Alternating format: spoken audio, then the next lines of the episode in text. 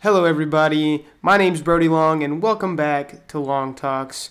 Before we get into the podcast, I just wanted to give you guys a little disclaimer.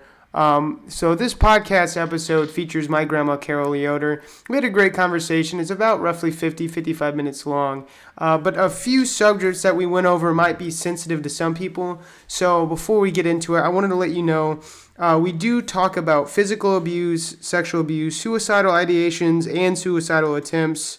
Uh, so I just wanted to give my listeners a little bit of a heads up. If you get to a certain point and it's too much for you, go ahead and skip it. But it's just kind of stories over, you know, my grandma's experience in life and my experience in life. So it, it comes from a place of uh, love and compassion. And we were both, you know, in a safe environment where we felt we could talk with each other about it. So I understand that if those subjects aren't for you or you can't listen to those subjects, go ahead and skip on through those. But I hope you give this podcast a listen. I hope you rate it and you know like it and share it with your friends. Thanks everybody for listening. This is Long Talks.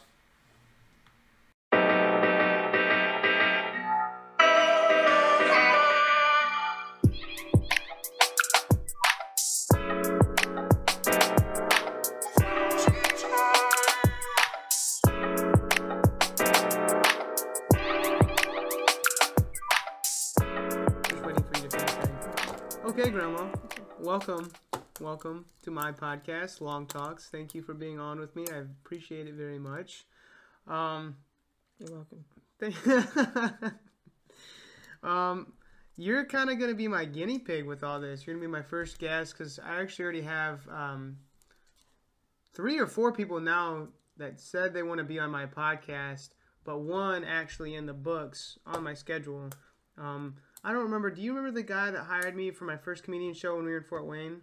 Oh wait, yeah. Yeah, that guy. Oh, So wow. yeah, October 26th, uh, he's gonna be on my podcast, and so Wow. good thing he's not my first um, audience or not my audience member, my first guest on here. You're so you're my guinea pig. I'm gonna hopefully have at least three or four more up until that point, but so yeah, thank you for coming on again. You're welcome. so um, you, there's a lot of reasons why I wanted you on. Uh, one of the main reasons is just to have this to watch. You know, when I'm missing you and I'm not around you, or, or you know, After I'm dead. once once you once you leave this, yeah, once you leave this, once you leave this earth, you know, I'll have something to look back at, and you have so many great stories you've told me as I've grown up. Um, I really think should be shared with the world, and I think you're such a great person, and people will see that through this short hour, and hopefully I can have you on again, and we can start where we end off and keep talking. Hopefully there'll be a 10 part grandma series of just you and your stories because there's so many stories you can tell. Um, firstly, uh, I want to get into it. I want to just have you introduce yourself a little bit, where you know where you come from, family wise, where you were born and raised, and uh, yeah, we'll go from there. So Okay. go ahead and introduce yourself to the people. Carol Honey Yoder. I am 65 years old, almost 66. I was born in Three Rivers, Michigan in 1956 with, I mean, two, Carl and Rachel Honey. Uh, my mom was from White Pigeon, Michigan, and my dad was from Amagon, Arkansas. They had an open marriage and my first memory of my mom and dad. Go ahead. Yeah, I would love to hear it. If you're comfortable with sharing it, because you know, like I said, it's going to be posted. If you're comfortable with sharing it, I would love to hear it. Any of your stories. Do you ever do you ever remember the first memory of your mom and dad when you were a child? I have a lot of memories of like when I was smaller and stuff. I don't know if I remember like the first memory with them because they, you know, never got married and were separated before. No, they were separated after I was born, correct? Mhm. Right. I was gonna say before I was ever born, but no, they were still together when I was born, but they never got married. Um, so there's a lot of like separate memories I have with them younger, but not the not the first memory. I really don't think. I would have to really, really think on that and try to almost, in, like purposefully dream on it and see if I could find that memory. But I have a lot of repressed memories, so it's hard for me to remember a lot of. When you do, write them down and ask them about it. Ask them if it was true or something that just how their version, your mom's version, your dad's version, and then you take your version of it. Okay. Because then you hear so many stories from so many different people of your life, and you need to take some of it from here, there, and a little bit of truth and a little bit of ad lib, and have your own story that you remember. To get more of a truer or a more defined memory. Yeah. That's a good idea, actually. I'm gonna have to write that down. Yeah, people people should. I mean, if they have questions, they need to ask their parents now hmm about things that they remember, don't remember, what happened, what didn't happen, mom's version, dad's version, and just get the truth Is that why you tell a lot of your stories from your life to just kind of remember? to remember. Because sometimes I just remember it not, you know, this isn't uh, any nay nay say on you, but I remember growing up, you would share stuff with Abby and I, um, kind of at like a young age. I was like, I remember as a kid, I was like, why is she sharing this with me? But I, I like I can kind of see now, and I appreciate it because it it almost exposed me in the safest manner to what real life was. And I, you're you are a, an incredible reason why I am the way I am today. Just the way, because you practically raised me. I was here every summer. Uh, if my dad didn't have me, I was here during the school year. Even if you know, mom when mom lived next door, or when mom was living wherever and dad was living wherever, I was here a lot of the time. And you were a big reason. You helped raise me a lot. Um, so with that being said, um, why did you ask me about what my first memory was? Do you remember your first memory? My, my parents were in a Warsaw courthouse downstairs in um, the time of my age, four. It seemed like a dungeon that we were in, and my mom and dad were sitting in the middle of a jailhouse, and the door was closed, but all of us kids were in there sitting with mom and dad, and they were telling us that, that we were going to be taken away from mom and dad, and we were all crying and boo-hooing. And the next thing I remember was being placed into a foster home, a very bad foster home. At a young age, how old? You You said you were four years old when that happened. Or my little brother was As you can tell, you can hear dogs barking at the end of her sentence. Uh, I edited that clip, and I'll just tell you what she was going to say is her brother is 10 years old, and she gets right back into her story, so let's listen to what all she has to say. In the foster home where the father was an alcoholic and the woman there did the best she could with the all the foster kids that she took in. They took it in for the money. They only had three of their own kids and their oldest son would take us a walk in a wagon so that they wouldn't beat on us and pick on us and hurt us and leave scars. I had fallen down. I got a concussion there. At the foster home? the first foster home So you've been in multiple foster homes. I I- did not know that because I know Kate, Grandma Kate's your foster mom. Is that who you're referencing? Mm. Oh, so this was uh, before Kate. Yes, uh, my my sisters were in a foster home with Beers, B E E R S, and we were in foster homes with Booze, B O O Z E. Oh my goodness. So it was the beers and the booze. You're lying. That's real? Yeah. You were you were you, your sisters and you were separated at very young ages. You were four. How old were your sisters when you guys got separated? I'm the youngest, so they were all like six, eight, and ten. oh my gosh, so they were older. So they probably have even more distinct memories of this. And you got separated to families that were beers and boozes. I think that's that is more than a coincidence. there, there's no way that's that's what I mean. Your stories are so wild. I'm sorry for interrupting. Continue. Oh, that was funny. And they were in, we were in downtown Warsaw, and they were out in the country, kind of, sort of. But yeah, we never saw each other again that I remember Your brothers and sisters? for three years, Oh my gosh. three and a half years. And when then we got moved to the second foster home, which was Ihnen's, I H N E N, Kate Ihnen. Okay, Union. Okay. and Virgil Ihnen, and they took in a lot of foster kids. But they fell in love with my baby brother Ellis, and eventually adopted him. And me and my other brother went back home, Jeff.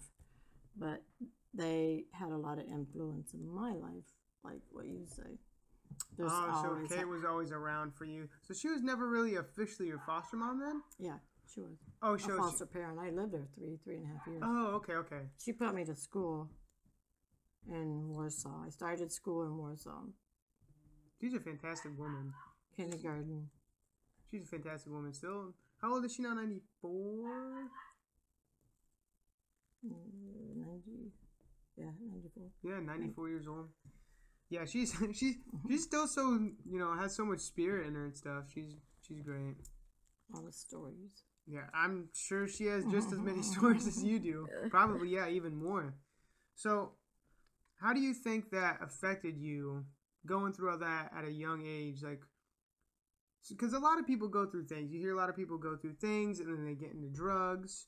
Then they start, you know, they, they can go so many different bad routes. You know, let's say, let's just take your example of going to the foster care at a young age. That can really mess somebody up, you know, understandably so and then they can go to drugs and they can go to theft and then that leads them into probably getting into a gang or murdering and then that gets them into the you know prison system and stuff like that why did that not happen with you why did you because i can confidently say from all of your stories you know hopefully we get into that in the future but from all your stories that you tell me there's not one reason why you should be such a good person that sits in front of me today but you're probably one of the best people i've ever met my entire life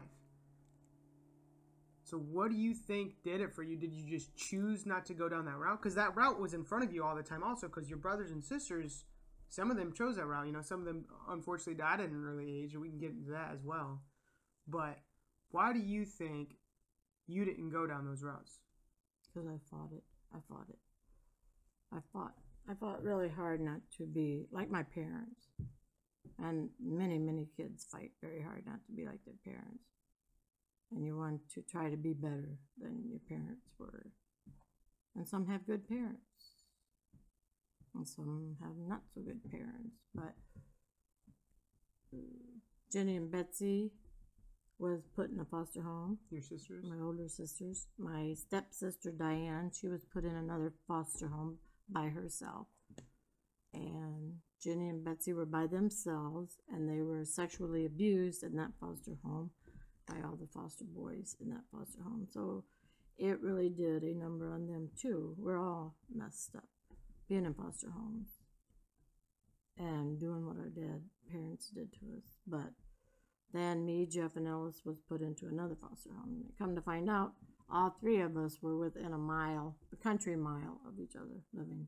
A country mile, so just down yonder, pretty much. Yeah, That's crazy. yeah, that is crazy. Yeah, I was gonna say ironic, but yeah, crazy is probably a better word. It's just such a mm.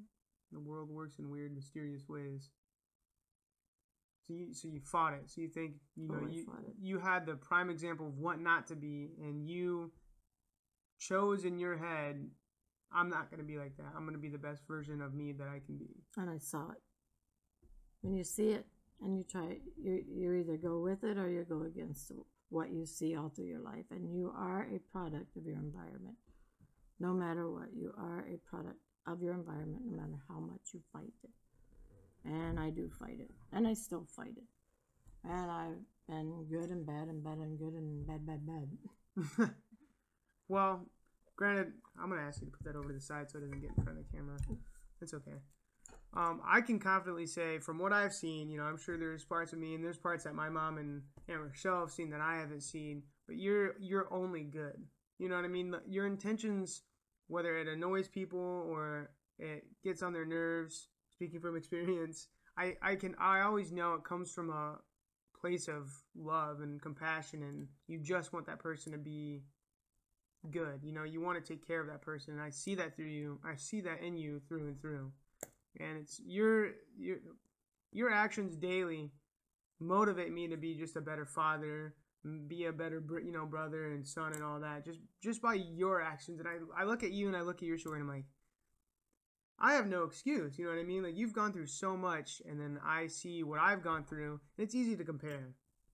And so when I take a kind of inventory of my life and I think about all the stories you tell me it's it's a good it's a good putting in my place type of scenario and i try to do what you do i see what was wrong or has gone wrong or all the wrongs in my life, and I choose try to you know Make it right. Yeah. Do right. Do, Do- better. yeah yeah Not to be like they did, and and it's okay to let them know what they did wrong, so they kind of do know. I mean, my girls have told me what I've done wrong, and they have put me in my place, both of them. And it breaks your heart, but it's the truth. for sure. You there's no you can't grow without knowing, and yeah, I know it's it, like you said. It, it's one of those things that hurts, and it, it sometimes it takes big things to happen in your life to make you be like, oh, I need to take inventory of who I am as a person. I don't like you know. You realize you don't like who you are. So, for your instance, your daughter's coming to you. Well, that's what my dad did. He always picked. He picked. He picked, and he picked on, especially me, and never anything good to say about me. And so that's why I try to do better with my girls, and even better with grandkids. And I overstep my boundaries probably with grandkids, but when you've been abused so much, you try to stop any abuse you can see when you've been abused so bad and it was not good. Yeah, um, to speak on being a grandparent and trying to do best for your grandkids, I definitely felt that, and I know Abby has felt that uh, as you were practically raising us. Um, and I see that it's a really, really wild scenario I'm currently living in my life because I see you do it with my daughter, with Addie. I see probably what my parents saw of just this person that just is pure love. Like I seen it, I thought I knew what you were growing up. I thought I knew who Carol Yoder was, and then I saw you be a great grandma to Addie, and that just breaks my and not excuse me, not breaks my heart. It makes my heart so whole.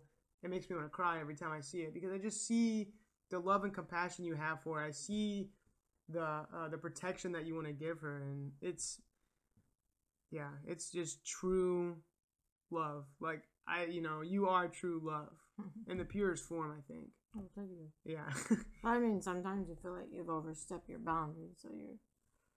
I've learned that from my first set of grandkids. It's like don't overstep your boundaries and don't push your views on everybody, and don't make them try to think the way same way you do.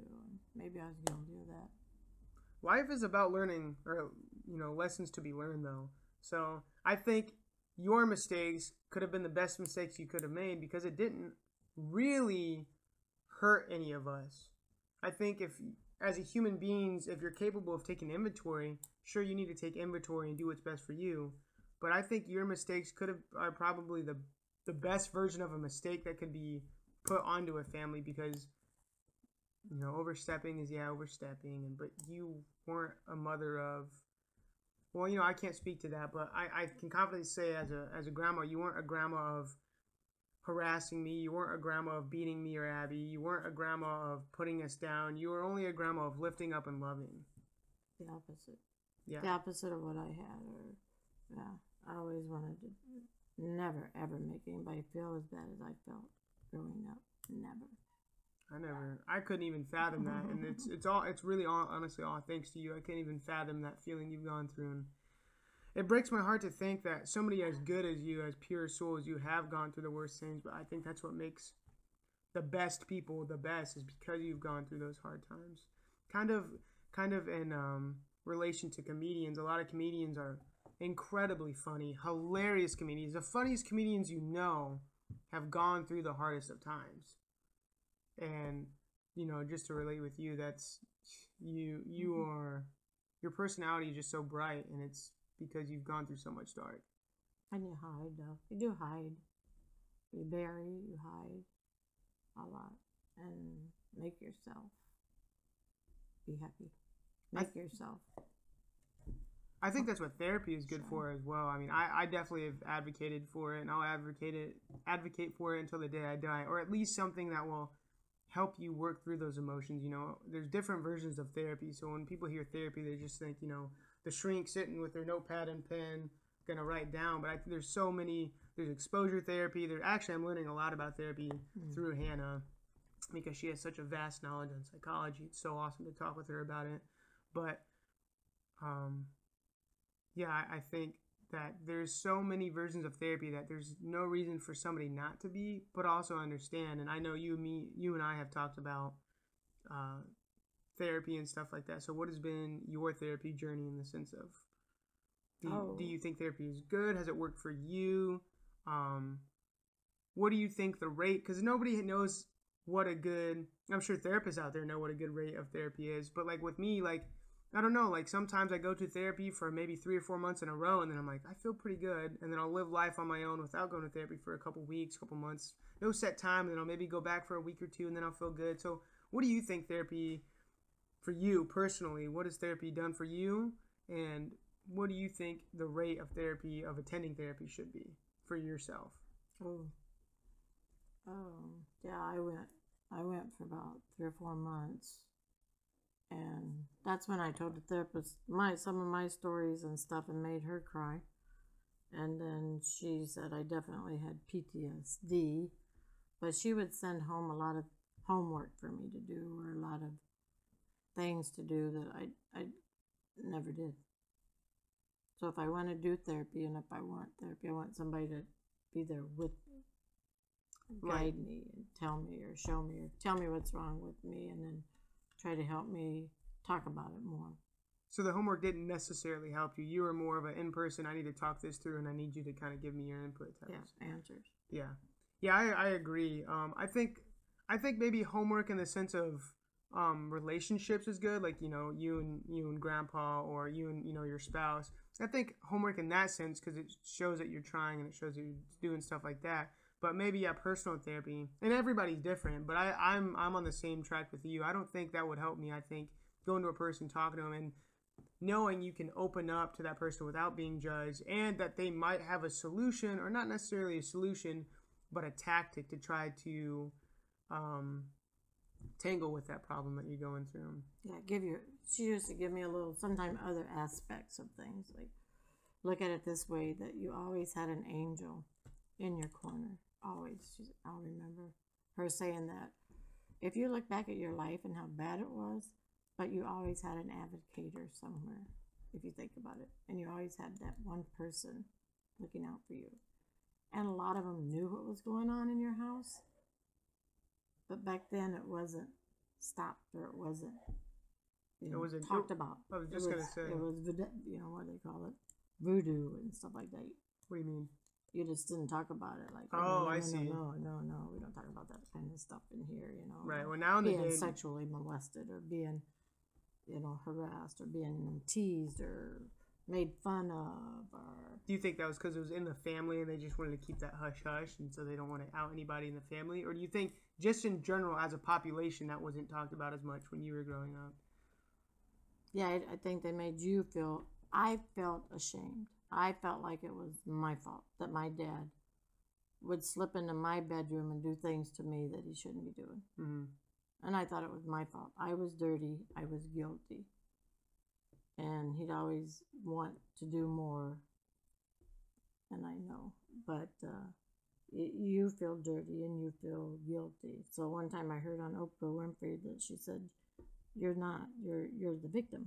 And you, when you realize you're the victim your life will change and right at that moment something went off in my head and i, I thought i am the victim hmm I am the victim of his abuse. I am not abu- I am not the, I am not ashamed of my abuse because of what he inflicted on me and changed my life. He changed my life forever. do you have any um because clearly you've made it through you, you know you're And I've accomplished what do you call it? I've tried suicide twice. yeah I've attempted Attempted yeah so So, like uh 25 aspirins. And it makes you sick. But I did it again. And it made me sick. So I thought, well, there must be a reason I'm not supposed to die. mm, yeah Mm-hmm. what age what age did you do that 12 and 15. oh my gosh 12 and 14. 12 and 14. You know, I don't think you ever told me that. I think that's the first time I learned about that. To die. Did um Man, sorry, that hit me a little bit. um you and the word you were looking for earlier was contemplating, but you actually attempted then. Yeah. I thought about it because you go to a dark place Yeah. and it gets really, really dark. I think we can connect on that level a little bit. I'll probably talk about it in my future podcast, but you know, I'm not going to talk about it right now. But I definitely have attempted and contemplated, you know, suicide in, in, in the in the past. But yeah, um, it is a dark place. And with that being said, what words of encouragement can you give people out there that are feeling those feelings that you felt at the age of 12 and 15 and at the age of and what, what you feel now sometimes because you know it's okay to be sad. It's okay to be depressed and down. But what piece of advice can you give to those any age group out there to help them? I don't want to say get out of that funk, but you know, help them through those hard times. Just don't keep secrets. I mean, if somebody's doing something to you in any way that makes you feel bad, is not to keep that secret hidden. Tell anybody that will listen to you and try to help you, or therapy, or talk to your parents, or talk to whoever this is happening to. But I do know that any kind of there's no limit of statute. What do you? Limit of uh, uh stats. Oh, you're asking the wrong person because There's no limit to they can arrest anybody at any time for sexually molesting you. So there is no statute of limit on sexual molestation.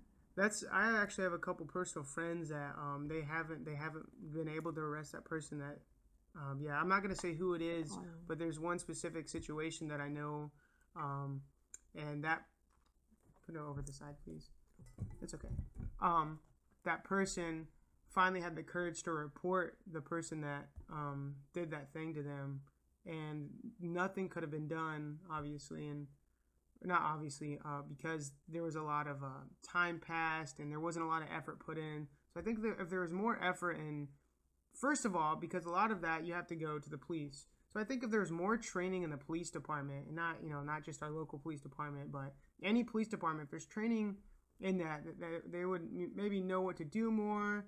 Um, and I know there's only so much that you can take when it comes to evidence wise, you know, swabs and stuff like that.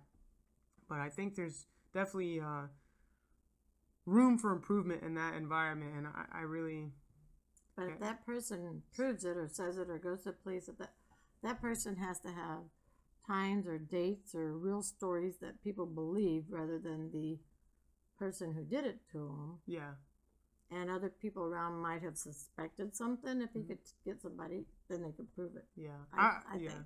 Oh, I I agree and best case scenario yeah that's what would happen. I was just trying to be realistic because unfortunately a lot of the times because I have too many friends that this happened has happened to male and female alike that and I think we were looking for statues of limitations. That was the word we were looking for. Um, but there's been too many times where you know they do have those dates they do have those times they do have char- uh, witness um, character witness statements uh, which is basically somebody being like yeah this person was shady and this but you know not necessarily saying that they saw it or they did see him leave the bar together but more of a character witness statement of just yeah they were shitty and i could see this person doing that they got all that and just because time passed they couldn't nail the person that unfortunately What state? uh, several states. Actually, a lot of the stories I'm referencing come from guys and girls that I know in the military that I come from in their stories. And there's a few in Indiana, obviously, that I know because I live here and I have a lot of friends here. And it's unfortunately more common than you would anticipate. And I, I kind of agree with you said, you know, just talking about it, maybe finding a therapist or finding that friend that you can trust and uh, to talk with. Because personally, with me, that that's what has kept me alive and kept me going is is first and foremost friends. Like if it's just one friend, um, confiding in that friend and knowing that it's okay to talk about it. Like it's okay. That friend more or less isn't gonna look at you different. I I because the friend I confided in was male. And I was truly afraid to talk to him about it because I thought he was going to judge me. I thought he was going to look at me as a you know a weaker male because males we have this dumb complex that we always always have to be big and bad. So I had that real fear in me. I was like, if I tell him this, you know, I'm going to be looked at differently. And actually, I started it through text because there's no text because there's no way I was going to be able to verbally say it off the bat. You're like, hey man, I'm thinking about you know suicide and um, not being here anymore. can you talk with me? And there's no way I could have done that person. I would, I just wasn't there. I don't think I would have ever been there. I think it would have the only way for that to happen for me to stay alive was for me to text him in the way I laid out, and he was there for me, and we're still best friends today, and I love the guy, and he's a great dude. I'm not gonna say his name, but you know who I'm talking about. um, uh, yeah. Actually, I can mute it. I'm gonna mute it, and I'm gonna like cover my mouth, but.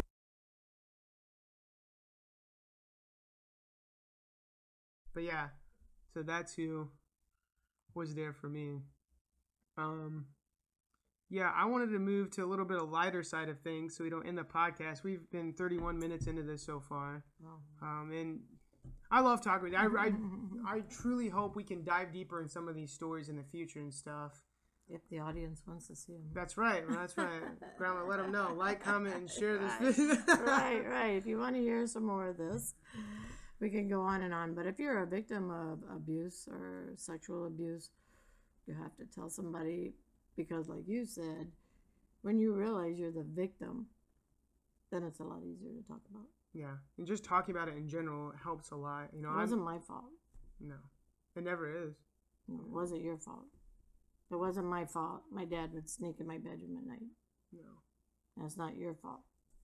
Do you have any other words of encouragement before we move on to a different topic? just tell somebody or just talk about it talk about it find somebody and or i wish we could join a group and talk about our experiences or what we went through and you know one time my dad almost raped me and i had a, a shotgun and i told him i was going to blow his brains out or mine one or the other because if he raped me it would be the end of him or the end of me and he laughed and he left me alone but i would have i would have shot him i just shot him i just i'm afraid i would have shot him Yeah. And then you would have had to live with that, and that's just a whole nother different trauma. But yeah, yeah, that's life's not fair to us, mm-hmm. man. But good thing, you know, I'm glad God gifted us with friends and family that do care, and you know, just life in general. And he thought it was funny because he had me pinned down, and yeah, I came really, really close. But he still did a lot of things that a father shouldn't do to a kid. And I know it's not normal, and all you want is a normal life. So you still love them or try to give them things or do things because Like the benefit of the doubt, almost. Or you want their acceptance. You want them to see you. You don't want them to see that all you're good for is sex or sexual or something you want them to see you. You want them to see your achievements or what you did in school. They never even saw our report cards. I signed them all the time. But you want them to just see you as a person and, and my parents never did. and it's especially hard in the scenario that you're talking about because it was your father. You know, so And my mother knew it. Yeah, and your mother was an accomplice to the situation because she never said or did anything. I remember you telling me that as a kid. You know, she never said or did anything. But I never blamed her. It's hard. It's hard. And again, that's why I think uh, therapy is important to work through those emotions and hear what somebody that has gone to school professionally can hear what you have to say and go through. So I did want to move into something else. If you want to keep talking about this, we can. But I did want to move into kind of more stories because your stories always crack me up. Just some of the like phrases your friends have told you, some of the phrases you come up with and the stories you have just have always made me laugh. And and like i said you're a very big important piece of my life. I think a lot of the reasons why i'm into comedy is because you and grandpa. You're silly dumb d- i would you know they're signified as dad jokes but oh my gosh before i knew what dad jokes were i called them grandma and grandpa jokes. And they're just this grandpa is the king of just silly jokes. Like mom and aunt rochelle know that to the max that's their father and they had to live with that uh, but like, what what are some funny stories you can think about? And I'll you know I'll ex- I'll let myself be exposed a little bit here. What are some of the things you can think about, or stories you can think about with me? Like just silly stories when I was over here, you know, what have you that you can remember remember talking about. Oh, talking about with you. or just silly scenarios that have happened with me that you're like out and about. I remember, so uh, I'll tell a story that I'm thinking of specifically, and it's funny now, but in the moment it was not funny. And this is one of those scenarios where like you should talk with people to try to get those stories connected. Because I forever thought I was sweeping in the kitchen when I got. Remember when I got my stitches through the broom? so what happened was I was outside, correct, sweeping Grandpa's linoleum floor. No, we were out on that hill. Yeah, but I was wasn't I Oh, sweeping was sweeping on the hill? for the kettle corn, right? Probably, maybe we had the mat down. Yeah, I think we had the mat down, and before we were spraying it, I was gonna sweep it all the kernels and kind of crust off, right? Uh, yeah, we were all just sweeping. I was sweeping, and I handed you a broom that was broken half. Yep, and no said, top "Sweep." on. Yep. Here, sweep the floor. And I unfortunately, cut your hand with what? yeah, it was three it was inserted because I remember sweeping and I was like, oh, I thought a bug, and when I slapped it, I felt the pull, like the pull went in between my fingers, and I followed it up, and I was like, and then ripped it out and cut this hand open. It and- was a metal broom. Yeah, yeah. And you were inside when it happened. So I remember, I, I distinctly remember this part. I remember running inside and you're on the toilet and you come running out because I was, I was obviously screaming bloody murder. Did that stop recording?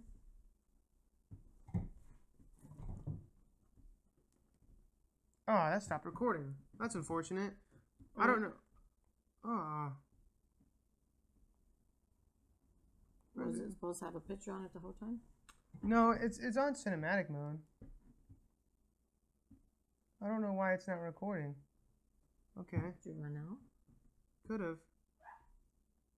Well, the camera went down, so this audio is still going though, so we're gonna still talk about it. Um, yeah. So I remember slapping it, following it up, running inside, bloody murder, and you were on the toilet. And I remember coming in, you're like, "What? What?" And you came with your pants around your ankles, still like, "What's happening?" So I'm trying to pull it up, and I was screaming bloody murder, and you're like, "Oh my gosh! Oh my gosh!" So you got me a towel, and we drove to the hospital, but. For some reason, that's all I remember about that day is just how silly it was that you were coming out of the bathroom with like you're pulling up your pants and yeah, your pants around your ankles still. So, but yeah, it's weird how we remember certain scenarios and stuff like that. Because I'm sure you were just like, oh no, my grandson cut himself bad on my watch, and now I have to let his parents know. Blood everywhere, and I don't do very good with. Yeah, it was bad. It was bad. It was not good. I don't remember how many stitches, but a lot. We run you to the hospital, Yep. and then the following week, your sister did the same thing. Yeah, she squished. We're not gonna. I'm not gonna say where because I don't want to get sued by this place. But at a restaurant, fast food restaurant, she squished her fingers in between two uh, tables. Right, The table fell on her, and pinched her. pinched all her knuckles. Right, and they broke. she went swing on it, and the table fell. So I don't know how that, you know, I just. Oh. Whew. But it's just weird that it fell on her just right and run her to the hospital with three stitches. And by then I'm a nervous wreck and crying, and they want to take care of me. I told them to take care of Abby and, and stuff, and I was like, call their mom. And Tina's like, it's okay, it's not your fault. Yes, it is my fault. Both of your kids in the hospital in a week. I don't want to babysit no more. I don't want to see my grandkids get hurt. I can't do this. And she's like, yes, you can. No, I can't. I don't want to do this anymore. Oh my gosh. and then another scenario that happened, not in the same, this was after, correct? But I broke my right arm here as well, jumping onto your trampoline. I jumped over the net. I'm so special that I jumped over the net on the trampoline and landed on my elbow and just broke it. And then you guys thought I was it wasn't broke and I was just over exaggerating as a kid. So you made me take a nap for like an hour with a broken right arm. And then I woke up and you guys are like, oh no no, yeah, that's pretty swollen. We should probably take him to the hospital now. So that's your remember, mem- my memory. My memory was that there was a slit between the trampoline and you were climbing through this slit and you had a little dress up shirt from church or something. Yeah, I had a button up shirt. and your button got caught on trying you trying to get down and you kept saying i went down i went down and you leaned backwards to get out or something and the button broke and you fell and when you fell you put your hands behind you and broke your arm Huh. I remember getting slingshot in the air. Oh and you you might have when Yeah. your button broke Yeah, my yeah, my button and you, broke and it, you yeah. stopped it with one of your hands and you broke your hand Yeah, like I braced my fall with my like elbow. And they brought you in, laid you in the bed, and where is it broke? Is it broke? I don't know. I don't know. Is it broke? And then It was a small break, so it was hard. It was in your guys' defense. It was hard to tell because it wasn't like when I broke my left arm. When I broke, I almost said tibia, but that's in your leg, right? I don't know. I'm not smart enough to know. But when I broke the two two bones in my forearm, when they snapped, that was from impact, and that was an easy tell, right? Because it was just dangling there. You weren't there. Mom was there. well, Chris came in, picked it oh, up. Oh, back for my right arm. Yeah, and your arm went like this. It just, and he said, she, oh yeah, it's broke. You guys better get him to the hospital.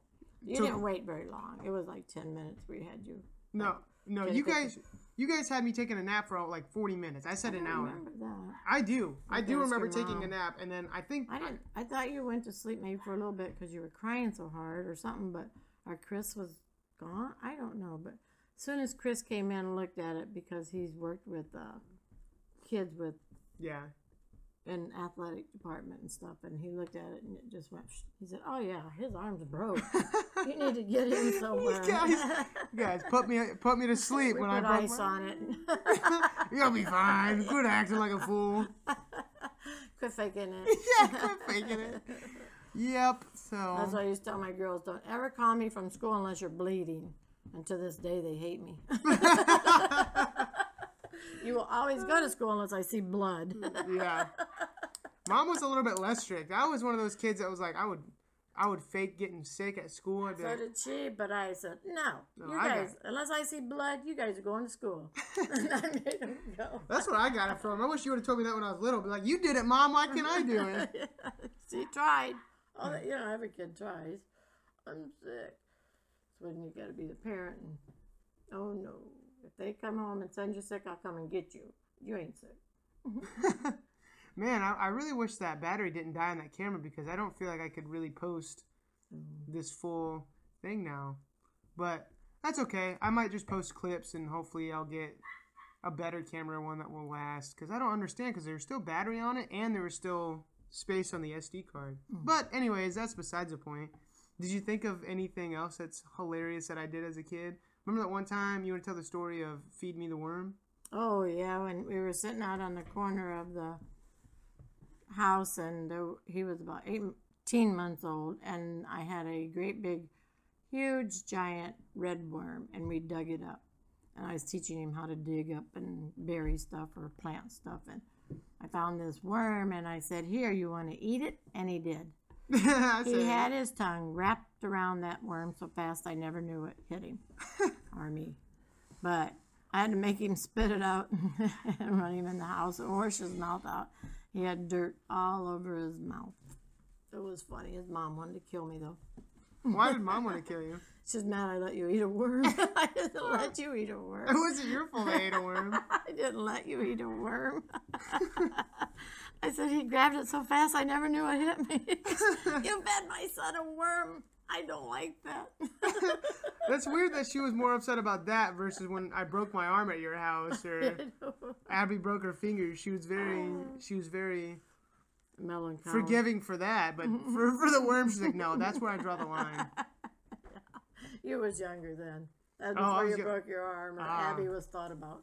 Uh, oh, really? That was that. Abby wasn't around then. No, How old was I? about 18 months or younger. Wow, I actually have that memory in my head. That's wild because I didn't realize that. Like sometimes I'll get memories and I think I'm older. I'm like five or six. A lot of the times when I tell things, I'm like, oh yeah, I was ten, because that's the like latest I can go back in my memory. But that's wow, I do remember that. You.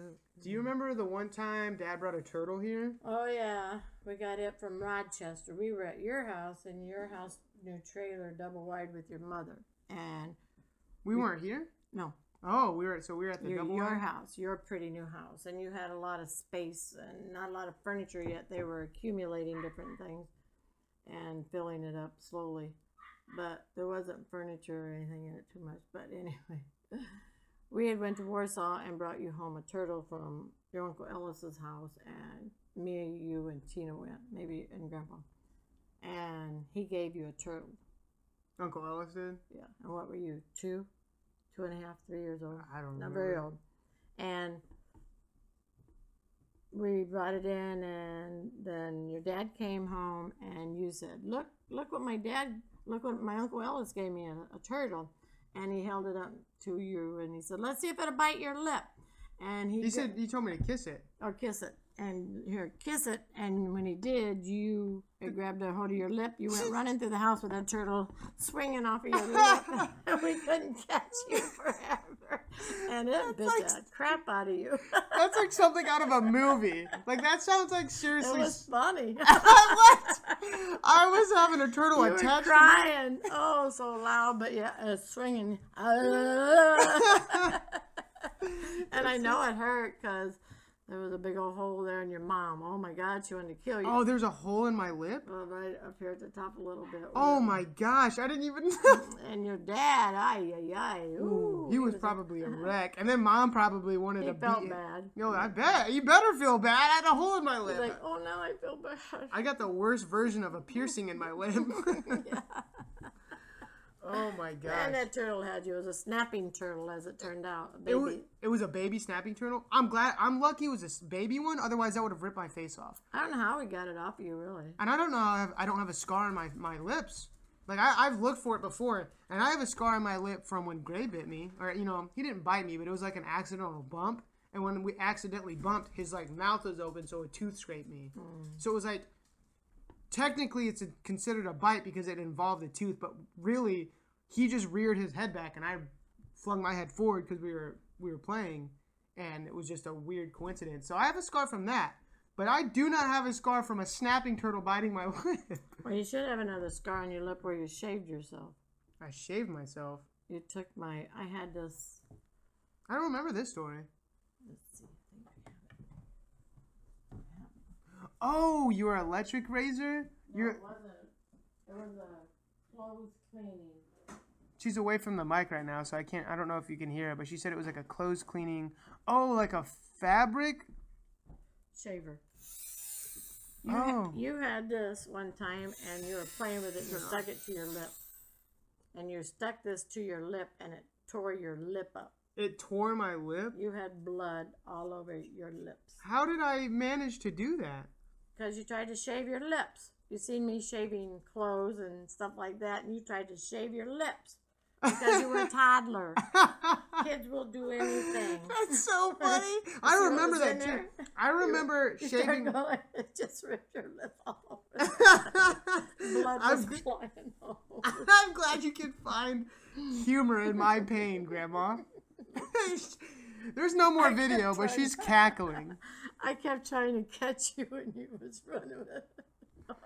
That thing tore your lip up. I know, did feel bad at the time, but not. That's so funny because that's another memory I definitely have. But I remember remembering not. I like. I don't remember what happened once my lips made contact. I don't remember anything after that. And then we had this one chair with three stands on it. And Grandpa was holding you. It was in a round swing. Oh, this one when I, I was three months old. three right? months old. I don't And remember mom this. Mom and dad. Well, you might not even been old that old. You might have been about a month old. You were born in November. This was the end of December. So I was barely two months, not even. Mm. They were out delivering Christmas gifts for the church. And Grandpa was holding you, and you fell off his lap, and your head hit a three prong steel thing that the chair was sitting on. Like the base of the chair, the three prong base. My head hit, and I became unconscious. Correct or? I picked you up and I just screamed, He's dead, he's dead. And Grandpa grabbed you and said, Oh, no, he's not. And Rochelle, we ran outside. I didn't know what else to do. Throw you in cold water or the snow or something. he's dead. You killed him. And here come Rochelle. You guys need to quit acting like fools.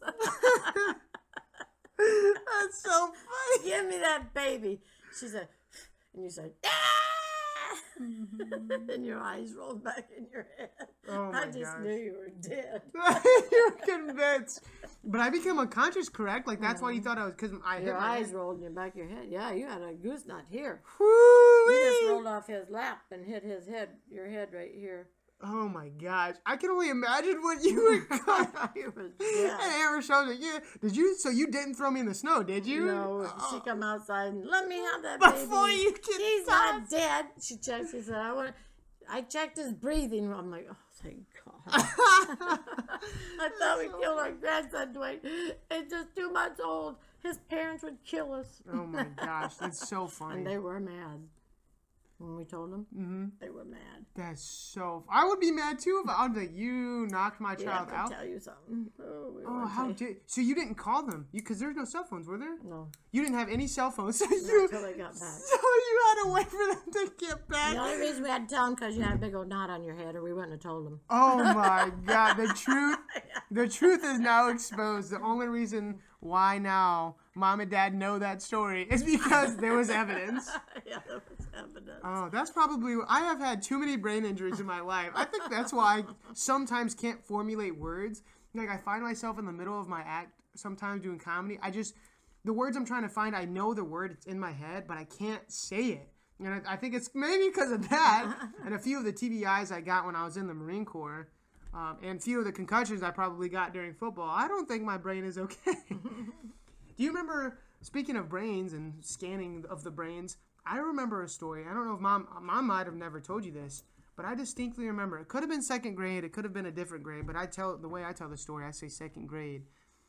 But I was in second grade, and mom pulled me out of school and had me get a CAT scan, like a brain scan of my head, because she was concerned with me because I was pulling out my eyelashes, and I was basically had bald, like not a bald face, but how do how do you You were pulling hair. You had a you had a name. There was a name to it. Pull, pull, yeah, pulling hair off your body and Yeah, because I would do it on my head, but it started with my eyelashes. Yep. And yeah, I started. I started with my eyelashes, and apparently it's a form of, of anxi- eh, excuse me, it's a form of anxiety or dealing with anxiety as a kid. So I would pull all my hairs out, and I didn't do it on my head, but I seriously at one point did. Ha- I, had, I had zero eyelashes because I pulled them all out, and then I would stick them to like this is kind of gross, but I would stick them to like a notepad page that was in front of me or something, and I would collect them, and then I would just blow them all off. I would just blow them like a like you blow a dead uh, dandelion flower when you blow them in the fall. That's that's what I would do. see. See, everybody has their own anxiety in a different Yeah. way, their own span, their own story, their Yeah. own issues that they had. Yeah, it's, it's Good, Really bad, or wild. ugly. Everybody has a story. So we've we've been going for roughly 50 minutes now. Um, I think I'm gonna wrap it up. I want to thank you very very much for being on, Grandma. And I'm sorry the video cut out. Uh, I'm sure you want to get your face out there on the billboards and stuff, right? she nodded her head furiously, yes. No, um, but again, thank you very much, Grandma. I love you with my whole entire heart. No, I think you. Um, this has been another long talk with Brody Long and my first guest, Carol Yoder. Thank you, Grandma, very much. You're welcome. We should um, I love you too. get Abby and your mom. I would like to get Abby and Mom. Yeah, I, I definitely plan on it. Yeah, um, there's no restriction on this because this is mine. So this is my podcast, so I can do whatever I want with it. So I, I do plan on having Mom uh, on and Dad on. Dad would be a great one, obviously, because he's a character, anyways. Because you know does magic and he's used to talking all the time, anyways, because of being on stage all the time. So he's definitely gonna be one. Um, I think the next person I want to have on isn't going to be in my family, hopefully. Um, I actually was going to have somebody on today, but uh, because, you know, we were just so busy today doing stuff, I didn't have him on. So hopefully I get to have him on as well. Um, I didn't tell you. Did I ever tell you about the time I uh, burned Grandpa's newspaper up? oh my gosh. All right, we'll end with this story. You tell me this story and we'll, we'll Well, sign we up. just barely married, I was what, 16 and he was 19, 20, 20. And he worked and I didn't because I was too young to work. And he was sitting in a, where we lived at, on a toilet reading the sports and I set the newspaper on fire. While he was reading. He threw that newspaper down jumped up. What the hell you doing? what the hell are you thinking about? I said, I want some attention. Oh my gosh. Well, you have it. Oh, oh my gosh. All right. On that note, thank you everyone who listened to this podcast. Tune hear in. Yeah, we, we're definitely gonna make a Grandma Chronicles. We're gonna have a whole separate uh, subcategory of long talks where it's just long talks with Grandma Carol. Uh, thank you everybody who listened. Tune in next week for my next guest. Never gonna expose who it is, mainly because I don't even know who it is.